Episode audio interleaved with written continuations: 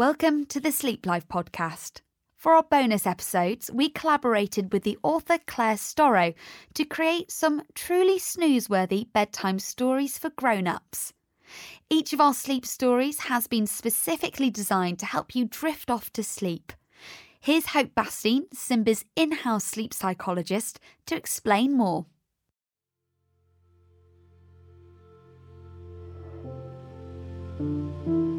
When our minds are swirling with the thoughts and facts of the day, stories can help us shift down a gear before bed.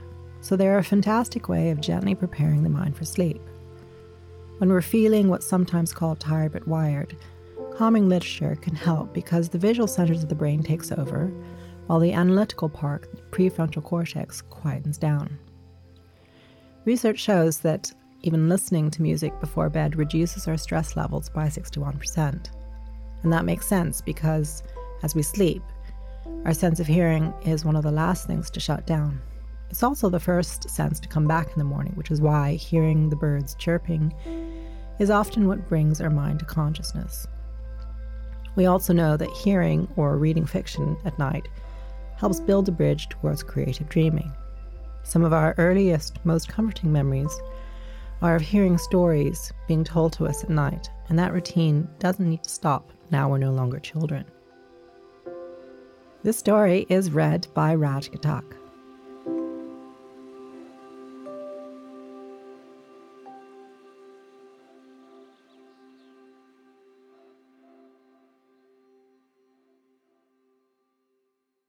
Essence of Holiday by Claire Storrow.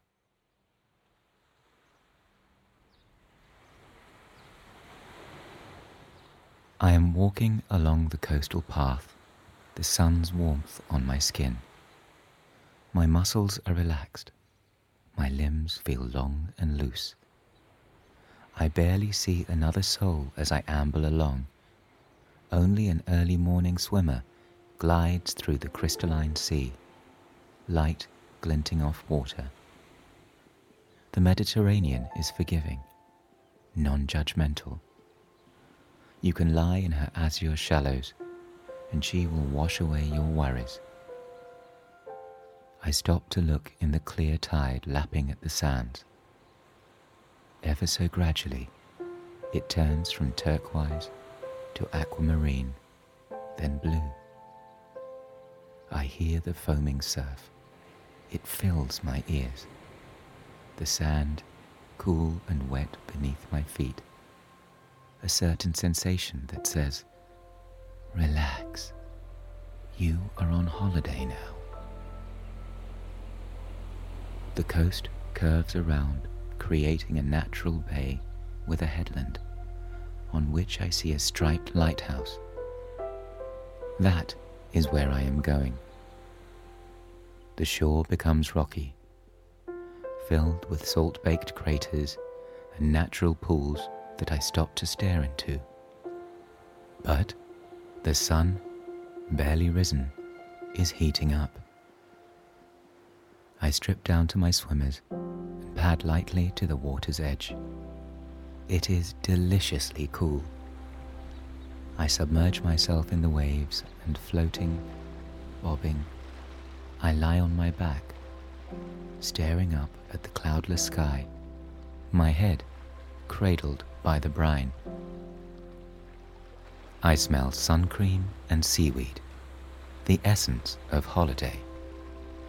I feel supported by the sea, weightless but lifted, the rhythmic lapping of the water slowing my breathing.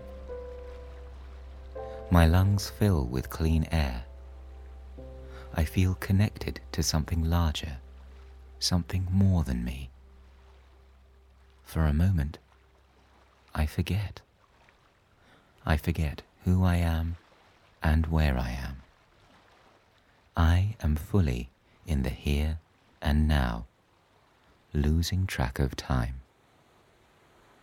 The sun is getting higher in the sky. I lift myself up. I wade out of the sea and wrap myself in a towel, fluffy and warm. I throw the towel over my shoulder and slip my flip flops back on.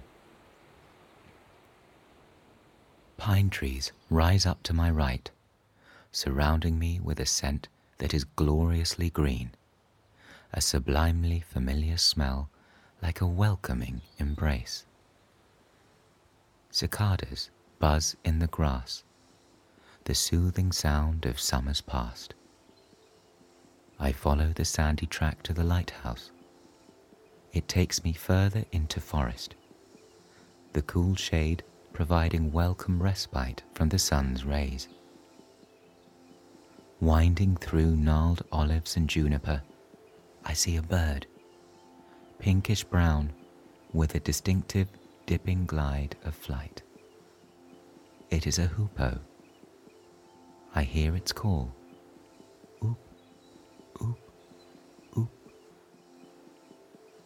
The pharaohs, those radiant kings of Egypt, the hoopoe was sacred. For the Persians, the beautiful crested bird symbolized unity between heaven and earth. Divine. I smile to myself, my face softening as I ease a little further into my skin. This is a good sign. The trees thin, and I step out to see the glimmering sea beneath me. A breeze blows through my hair.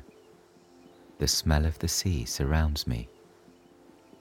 I close my eyes and breathe deep. The path dips down into sandy dunes.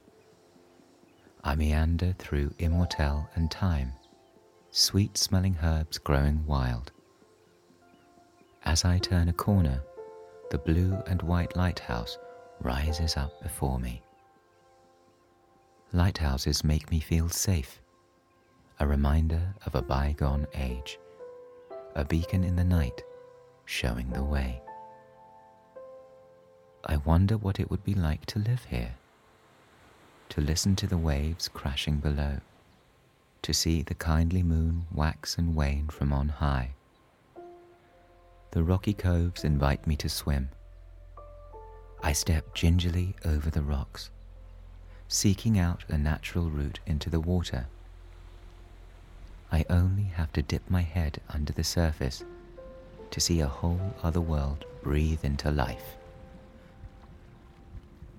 Textured urchins tucked between rocks, hermit crabs who carry their homes on their backs, anemones, pink and green, to and fro they gently sway.